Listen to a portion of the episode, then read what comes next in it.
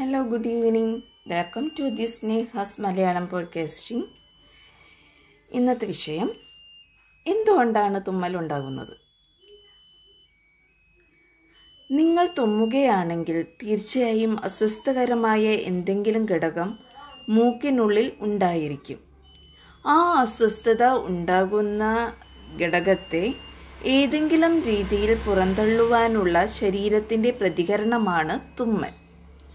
മൂക്കിനുള്ളിൽ ഇത്തരത്തിൽ എന്തെങ്കിലും പദാർത്ഥം കടന്നുകൂടിയാൽ ഉടൻ തന്നെ ആ സന്ദേശം മസ്തിഷ്കത്തിന്റെ ഒരു പ്രത്യേക ഭാഗമായ തുമ്മൽ കേന്ദ്രത്തിൽ എത്തുന്നു.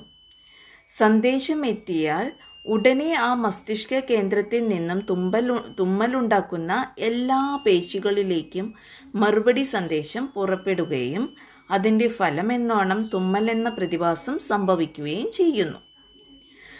തുമ്മൽ ഉണ്ടാകുന്നതിൽ ഉൾപ്പെട്ടിരിക്കുന്ന പ്രധാന പേശികളിൽ ചിലതാണ് ഉദരപേശികൾ നെഞ്ചിലെ പേശികൾ ഡയാഫ്രം വോക്കൽ കോഡുകളെ നിയന്ത്രിക്കുന്ന പേശികൾ തൊണ്ടയിലെ പിൻപേശികൾ എന്നിവ.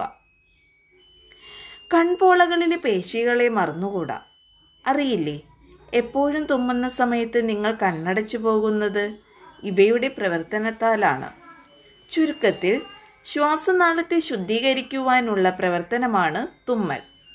അത് തികച്ചും സ്വാഭാവികമായ ശാരീരിക പ്രവർത്തനമാണ്. എപ്പോൾ ഒരു ബാഹ്യപദാർത്ഥം ശ്വാസം സഞ്ചരിക്കുന്ന പാതയിലെത്തിയാലും ഉടനടി തുമ്മൽ ഉണ്ടാകുമെന്നതിൽ സംശയം വേണ്ട.